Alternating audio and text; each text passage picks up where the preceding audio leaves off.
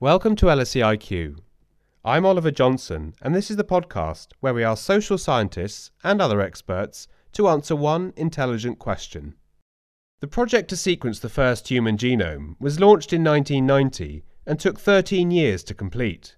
Today, biomedical techniques mean that the sequencing of a human genome can be done in less than 24 hours at a tiny fraction of the cost.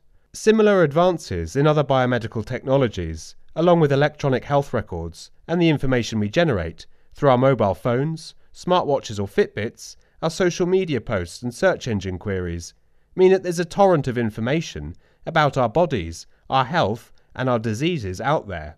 Alongside this, the tremendous growth in computing power and data storage means that this big data can be stored and aggregated and then analysed by sophisticated algorithms for connections, comparisons, and insights. The promise of all of this is that big data will create opportunities for medical breakthroughs, help tailor medical interventions to us as individuals, and create technologies that will speed up and improve healthcare. And of course, during the COVID 19 pandemic, we've also seen some countries use data generated from people's mobile phones to track and trace the disease. All of this poses opportunities for the tech giants and others who want to be part of the gold rush for our data and to then sell solutions back to us. In 2019, Google found itself embroiled in a scandal when it was discovered that it had accessed the health details of millions of unaware US patients through a deal with the major healthcare provider Ascension. Google is working with Ascension, the second largest healthcare system in America. Ascension agreed to give Google access to the names, dates of birth, and medical histories of 50 million patients without informing them or their doctors. What are the risks in handing over our most personal data? Will it allow big data to deliver on its hype? And is it a fair exchange? In this episode of LSE IQ, I ask Is big data good for our health? I'm a doctor by background, so anaesthetics and intensive care was my my bag. So I practiced clinically for five years. I was always a very uh, how to put this, I suppose, in a politically correct way. I I never loved medicine, but I loved solving problems, and it meant that I. Whilst I enjoyed treating patients, what I enjoyed more was actually solving problems in the hospital. This is Dr. James Somauroo, an expert in health and technology, and host and producer of the Health Tech podcast. After leaving the NHS, James did various roles before ending up as the director of a health tech accelerator called Digital Health London. This supports startups developing digital solutions to some of the challenges facing London's NHS and helps to get them adopted. James has now set up his own health tech accelerator called SOMEX. I asked him what big data and the digital technology it enables has brought to healthcare. Technology should allow for eyes off paperwork and eyes on patients. That's that's what I believe the role of technology in healthcare is. And that's what I believe it is doing in the best use cases and I believe that it's what it will continue to do in future. Now, if you talk about big data specifically or, you know, we're talking about things like AI machine learning and things like that, what you what you're essentially doing is you're taking all of the processing power of clinicians' minds and you're getting that done with greater accuracy and greater speed through machines and computers. That's how I see it. If you consider the point that what makes a consultant better than a junior, it's experience. But that's essentially how you train an algorithm. You train an algorithm to be more experienced. And so, why just give it the knowledge of one person over their lifetime, which might be 40, 50 years. And there's a there's a load of companies doing this, right? So consider skin analytics. So they're doing AI machine learning for dermatology. Neil Daly's the founder, and it's the case that his algorithm has been trained on hundreds, thousands, millions of different images. And that is far more than a consultant will see in a lifetime. So therefore, it will learn and is learned. Now, obviously, it has to be labeled correctly and all the rest of it, which obviously there's plenty of teams doing that for him. Um, but but that's the notion, right? That you, you take away the necessity of that processing and memory and reliance upon experience, and you double down on the fact that actually we now trust this algorithm to do that. Hi, I'm Neil from Skin Analytics, and we've developed a way to enable smartphones to detect changes to skin features. So we first focus on building a product around melanoma, and that's because detecting changes to skin features like moles is the best way that you can find cancer. So we get people to take photographs of their moles at suitable periods, typically between two or three months, and then we compare those images using our technology. In fact, Derm AI, the machine learning tool developed by Skin Analytics, is so successful that research published in one of the leading US medical journals, JAMA, showed that when 1,550 images of suspicious and benign skin lesions were analysed by the artificial intelligence algorithm, Derm diagnosed skin cancer with the same accuracy as clinical specialists. There it is. So you know it is it is happening, and it's not only happening in dermatology. And bearing in mind, you know, for dermatology, it's relatively perhaps more straightforward because you're looking at images of, let's say, uh, so his is for skin cancers, right? So melanomas. So you're looking at that melanoma for size, shape. You're looking at the colors. You're looking at the edges. You're looking at some some nice, well-defined characteristics there, uh, and it's somewhat of a cleaner model. You can encode an algorithm with essentially the same level of knowledge and learning that a consultant of 40 plus years of experience would have. Correct. At Feebris, we try and build technology powered by AI that helps non medical users diagnose complex diseases. Another company called Feebris uses artificial intelligence to help people with minimal medical training to diagnose diseases such as pneumonia. Its mobile based software works by analysing information collected from devices such as digital stethoscopes. Digital stethoscopes essentially convert acoustic sound to electronic signals.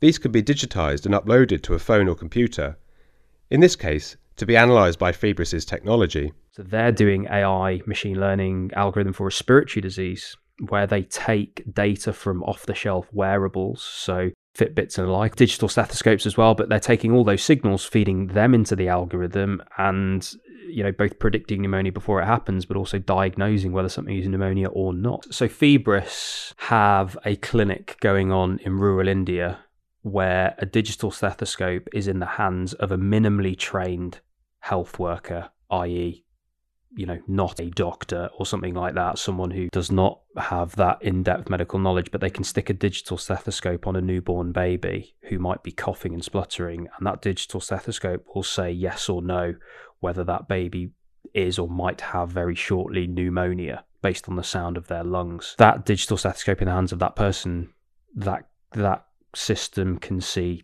100, 200 patients a day doing that stuff. And the point is, it's sensitive and specific. So it will not only correctly identify who's got the disease, it'll also correctly identify who hasn't got the disease to over 90% accuracy, I believe. They've saved 10,000 lives in rural India. They're, they're working with the NHS to develop that in the UK. And a version of the Feebris app is currently being rolled out to care homes in East London to help carers and health assistants identify health risks and deterioration within elderly communities in the midst of the current coronavirus crisis.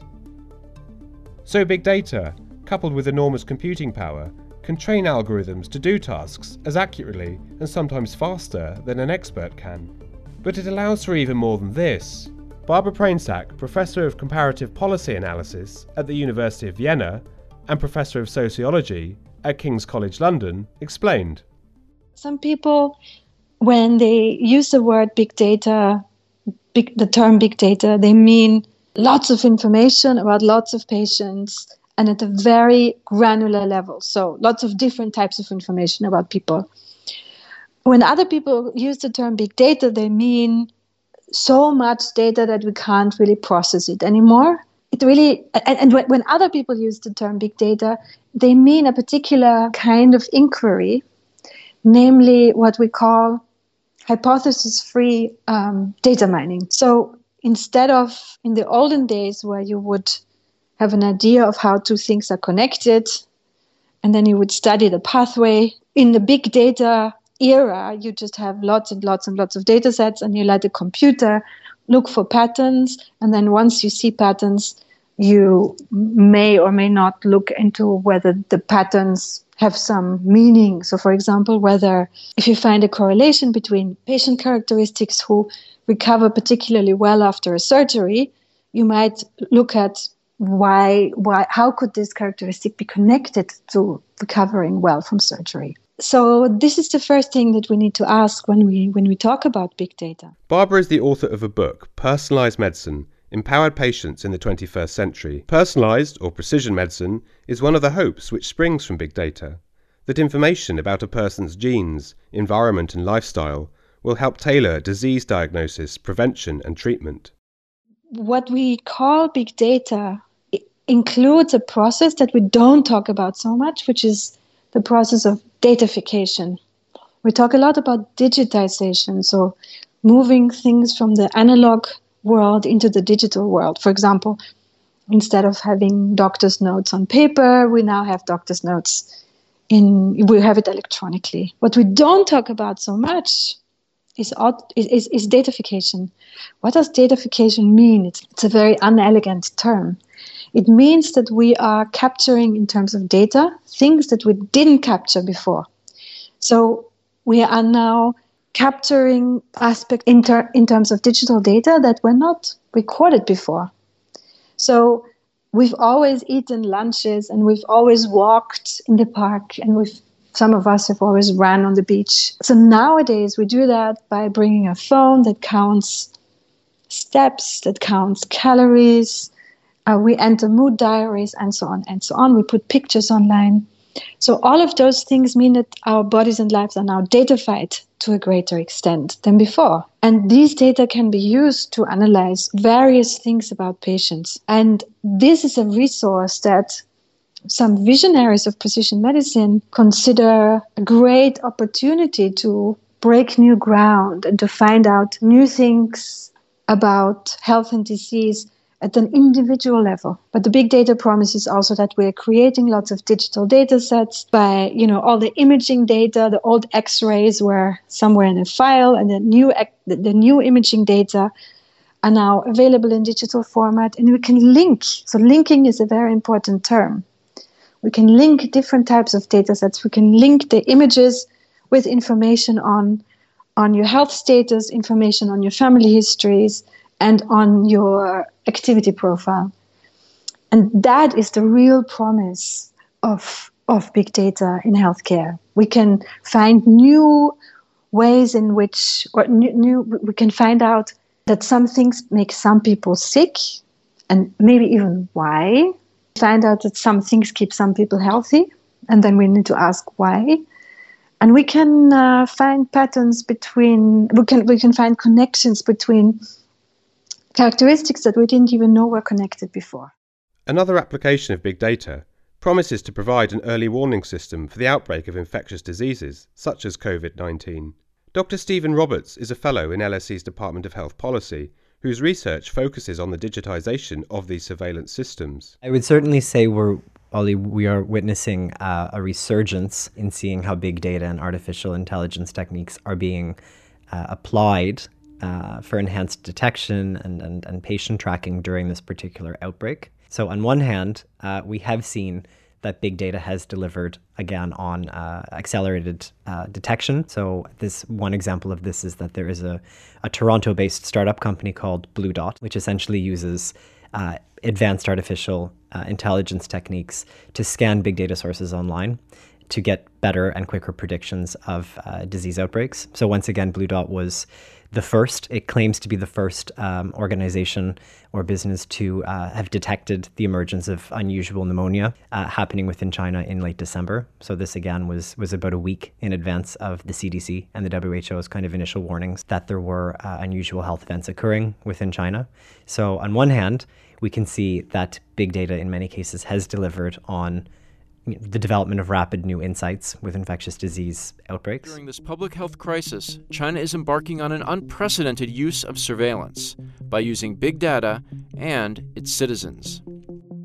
So, what exactly is China's surveillance strategy, and can it work to battle the epidemic? On the other hand, we've seen a really interesting use of AI techniques and also all sorts of technological innovations on part of the Chinese government, uh, including uh, AI techniques for contact tracing, uh, the use of, of web crawling techniques uh, on the internet, but also the use of drones uh, to enforce public health measures in China as well. I think what is probably most concerning is that what we've seen within the Chinese context of this disease outbreak is also the employing of all of these methods, the use of big data and the use of AI in ways that in many incidences, if we remember back to the quarantining of, of 50 to 60 million Chinese citizens, uh, really bringing big data into ways that come into direct conflict with you know, very strong concerns for human rights. So, how is big data perhaps being used within this outbreak in a way that might come into conflict with human rights, you know, and, and the rights of the individual and the community, I think is also a really interesting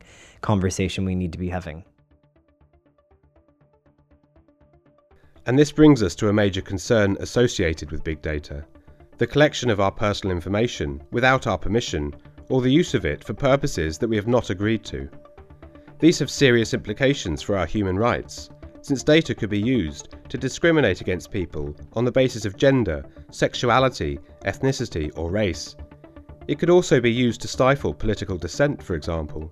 The issue of privacy in big data came to the fore in 2017 when the UK Information Commissioner's Office ruled that the Royal Free NHS Foundation Trust had failed to comply with the Data Protection Act when it provided patients' details to DeepMind an artificial intelligence company which is a subsidiary of Google. The trust transferred the personal data of around 1.6 million patients as part of a trial to test an app called Streams, an alert diagnosis and detection system for acute kidney injury.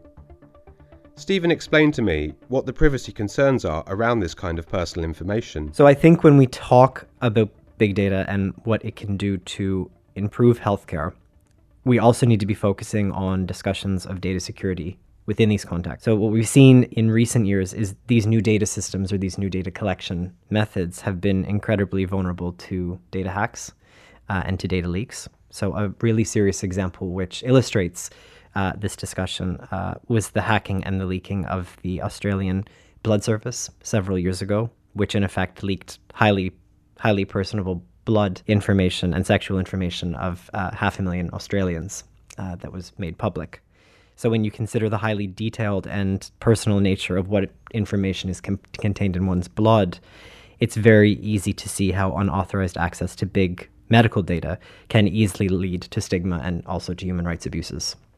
Indeed, in 2019, when a whistleblower penned an article for the Guardian newspaper about their decision to speak up about Ascension Health sharing patient information with Google as part of Project Nightingale, they wrote I can see the advantages of unleashing Google's huge computing power on medical data, but the disadvantages prey on my mind.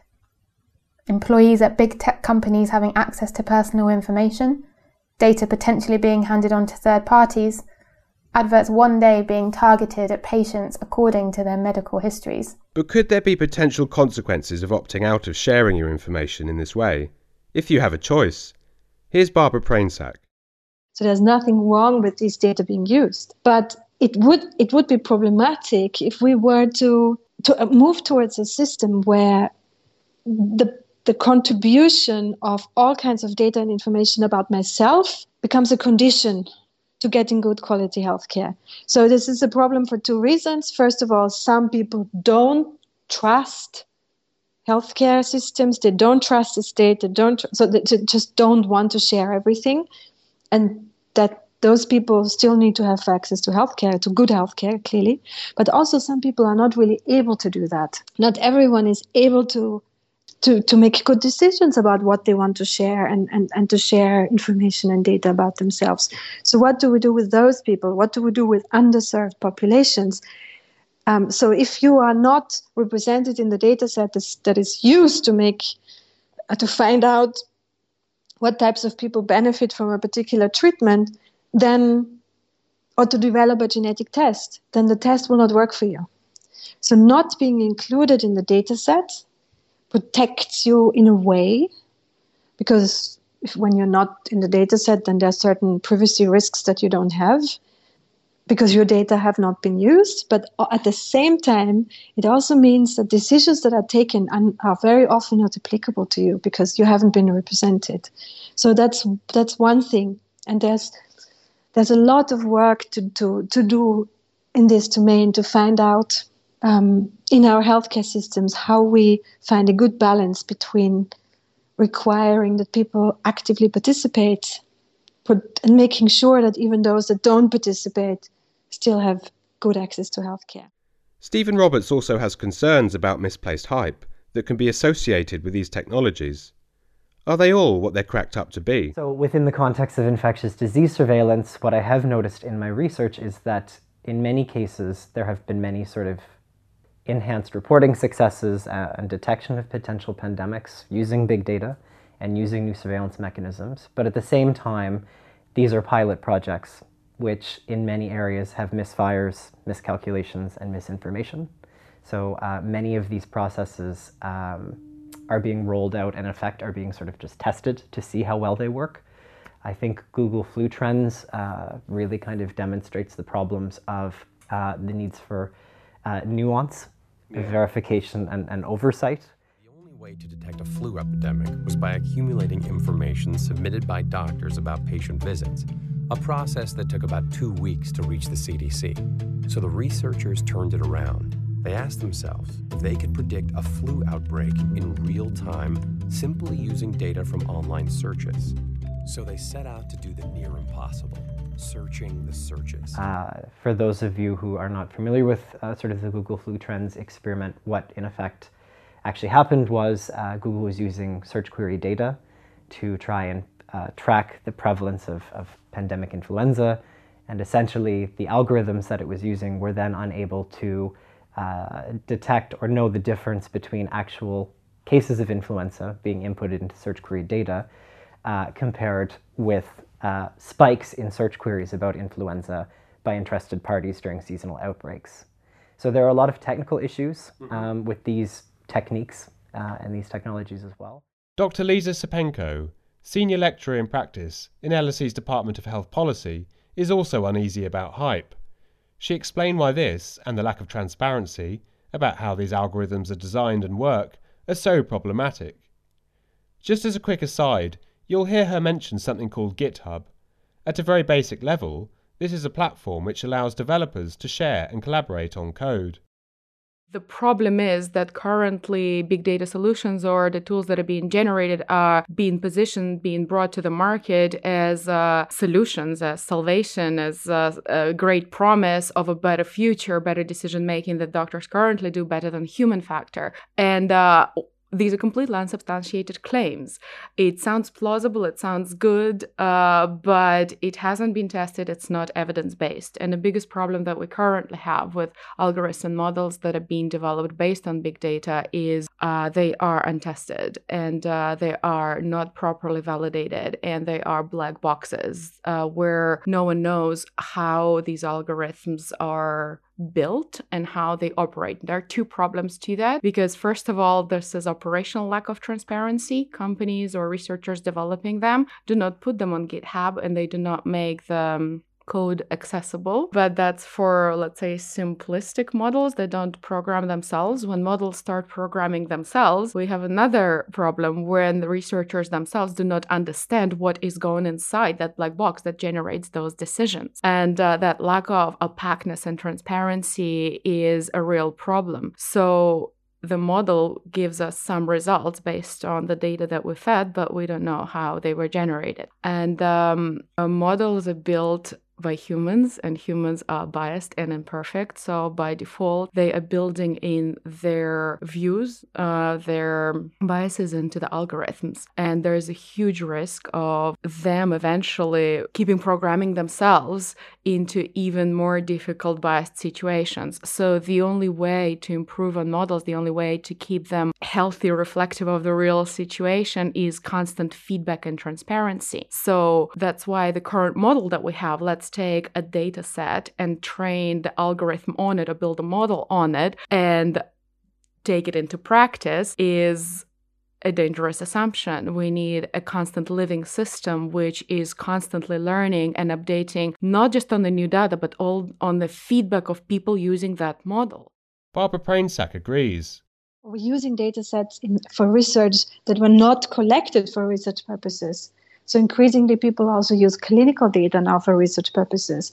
But clinicians collect data not in a quality controlled way to feed it into a research database, but initially they collected it just for themselves to, to provide clinical care. One thing that, that gets a little bit neglected in this debate that is especially when doctors and nurses are entering data in a database, this is where the beginning of the so-called GIGO problem starts. GIGO stands for garbage in, garbage out.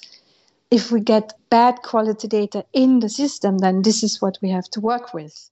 Ultimately, Google, DeepMind, Apple are all corporate companies with an eye on the bottom line. I asked James Somauroo if these innovations would benefit people equally. It is a common argument, though, and, and, and rightly so, that, you know, is all this new tech just going to help the rich in the rich countries who can afford the wearables and this, that, and the other? Well, yes, if you think of it B2C, if you think of, you know, consumers directly buying this stuff, fine, they're going to test it. And yes, the private sector can afford this stuff more so than the public sector. But actually, if the private sector buys things, proves that it works, proves that it's high quality and delivers a good experience for patients, but more importantly, improves efficiency. If the private sector buys it, takes the risk, and proves that, then actually you make a case for the public sector adopting things and actually making things better and all the rest of it. So, uh, and making it more efficient and saving money for the public sector, which can be deployed elsewhere and, and all the rest of it. So, yes, I take the point that tech can be expensive, but those that do take that risk and see those rewards, and they may not, they might take that risk and it fails, but actually if they take the risk and they see the rewards, well, actually, the other health economies can learn from that. So I think there's yeah, there's definitely value in it. Although I I I do still take the point that yes, we could be better at democratizing it. What can be done to tackle these challenges with big data? Here's Lisa. The question comes is are you trying to resolve these problems using integrity, transparency, fairness, um, communication, and collaboration? Or are you telling that give me your data, we'll go and magically do something with it and to bring you the solution, uh, which you will not be able to refuse? And the latter is exactly the business model of all the companies currently dealing with data. And um, there's nothing we can do there because calling for responsibility regulation this will not work it's only my my thinking is we have only hope for people uh, on the other side of the equation who decide to give this data. So perhaps this is a call for executives of the hospitals, executives of the healthcare systems who decide to participate in these collaborations. And I think they should because we need to move forward. So I'm not against the collaboration, but I'm for responsibility. And um, executives need to demand from these companies complete transparency, and they need to understand that people dealing with data do not closely understand the problems that healthcare is having. They are might they might be excellent professionals in terms of uh, data management some of them might have medical degrees, but it, they have not worked in those environments. So that's why it's not about giving data to an IT company, it's about giving data and people from hospitals, people working on front lines, people going to Google and saying, This is what I face on a daily basis. This is these are the problems. These data don't work. This is subjective. We have many opinions, and one person may react this way and another person may react this way.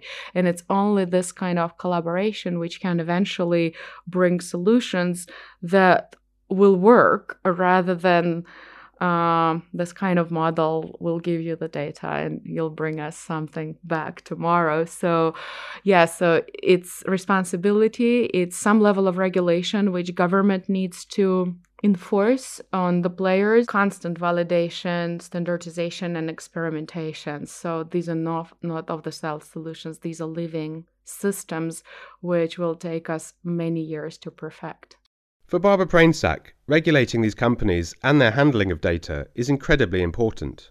I, th- I think it's perfectly legitimate to have commercial interests that motivate you if you still do something good as well. So I, am not against commercial providers of, of, of, of health apps and wearables and so on and so on.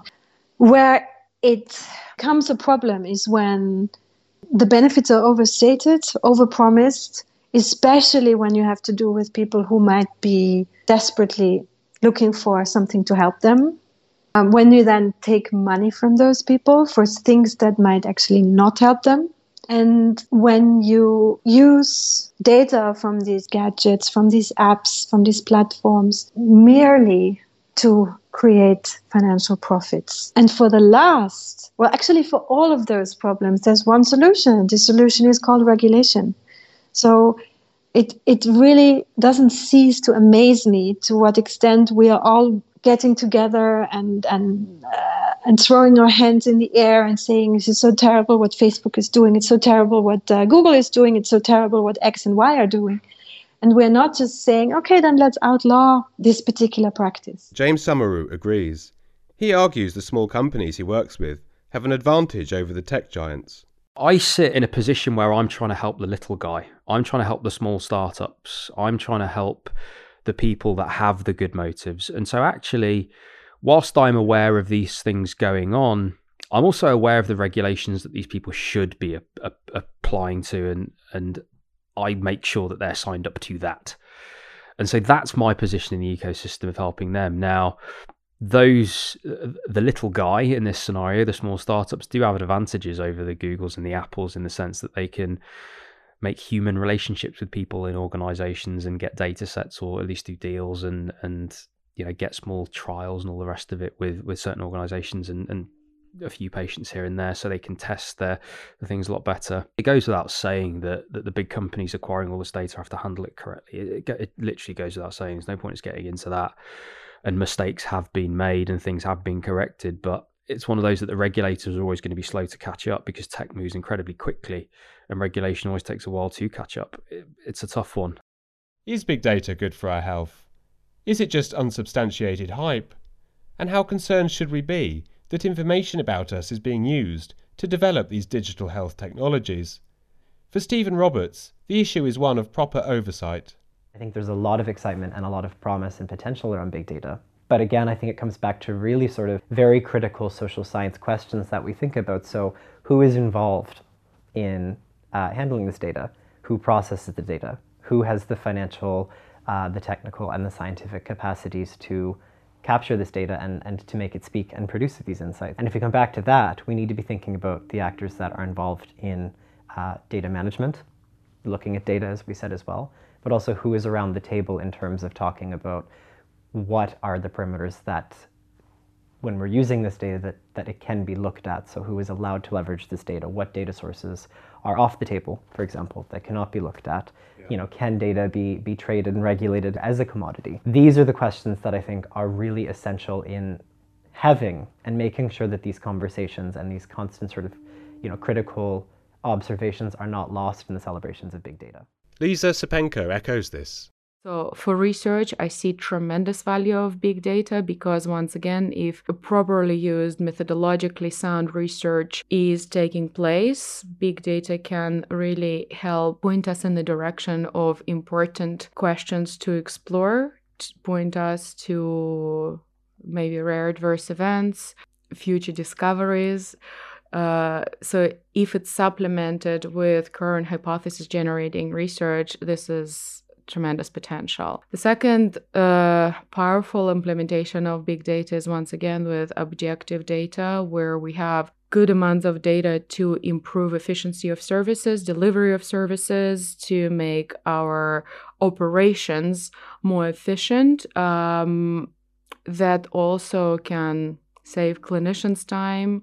Uh, reduce errors. So these solutions should be tested. When big claims come from big data delivering personalized solutions, personalized diagnosis, saving resources, making people healthier. Uh, we need to be very careful and uh, question people making such claims uh, because we have no evidence that this is currently possible. This requires a lot of exploration, which I support. I think we should go in that direction, but with transparency and with methodological rigor and control. And when these solutions are brought to the market, they're not brought in the newspaper headlines, they are brought in the setting of a clinical trial. These solutions need to be, if, for example, one hospital adopts a particular algorithm or particular solution, either they use only half staff to use the new solution and half don't, or have some subgroup of patients, or they do cluster trials where they implement it in one hospital and they fit, they find um, a very similar hospital where they don't have that solution, and they do a properly sized, properly powered, long enough trial to see real outcomes on patient relevant outcomes. So, once again, we need to employ big data, but in a way that it helps us rather than it um, costs a lot of money to develop these solutions. And we're giving up all our privacy and um, patient records in return to black box algorithms. Um, that's not a fair exchange. For Barbara Prainsack, the promise of personalised medicine will take more than the technological solutions offered by big data. I think we should use information and data about people wisely. Decisions in our healthcare systems should not be data driven, but knowledge driven. Knowledge requires more than data. Um, we need to really invest into people, healthcare professionals, having the time to talk to patients, making sure that the data that are collected are good, um, having time and expertise to interpret the information and the data that we're collecting and we should never ever trust that big data alone can can solve problems in our healthcare system. So personalized medicine for the benefit of people would be a type of medicine that sees the whole patient, the whole person, both her body, her, her lifestyle, her beliefs, her needs, her socioeconomic circumstances, and tries to improve these for the patient, but also tries to create societies that are more just so that some of the health problems and some of the bad health outcomes that come from social and economic disparities can be prevented at the root of the of the problem. And for James Somauroo, the digital aspect of healthcare will one day no longer be extraordinary, supplementing rather than doing away with the care and expertise of doctors and other health practitioners can digital health improve our health? Well, actually, you know, I'm starting to hear this phrase a lot more, which uh, particularly from the investor side of the world, which is at some point, digital health is just going to be health. You don't call it digital banking on your phone. You don't call digi- you can't call it digital anything else that you do. If you're talking about healthcare in general, absolutely because as I say, you know, going right back to my sort of first law of health tech, if you want to call it that, which is that it should uh, emancipate people from their from the from the admin of their data, to actually give them the chance to care. That's what people want from healthcare. I've worked on the front line as a doctor. People want to be cared for. So I think roles will change. I think it will be a part of the team in those situations, it'll be a very smart member of the team. But there's so much about delivering care for people which is nuanced in the art of medicine. Things like, uh, you know, I spoke to a GP once who I asked him this this question actually, even when I was a medical student, when I was thinking about this stuff, and he said to me, the thing is though. You know, I know that Mrs. Smith, who's Islamic, prays five times a day. If I give her a medication, to take five times a day, she'll take it when she prays, and I know she'll take it and she'll adhere to it. Well, the machines know that. Think about where you receive your healthcare as well. You know, you don't just want technology telling you you've got cancer. Tell us what you think using the hashtag LSEIQ. This episode of LSEIQ was produced by Natalie Abbott, James Rattee, Sue Windebank, and myself, Oliver Johnson. Want to explore more about health and big data? This episode was based, in part, on the following research Big Data, Algorithmic Governmentality and the Regulation of Pandemic Risk, 2019, by Stephen Roberts. Blockchain's Potential to Improve Clinical Trials, 2019, by Lisa Sepenko. Personalised Medicine Empowered Patients in the 21st Century, 2017, by Barbara Prainsack. Join us next time when we ask how can we tackle air pollution? For more episodes of this podcast and to subscribe, please visit lse.ac.uk forward slash IQ or search for LSEIQ in your favourite podcast app. And please consider leaving us a review, as this makes the podcast easier for new listeners to discover.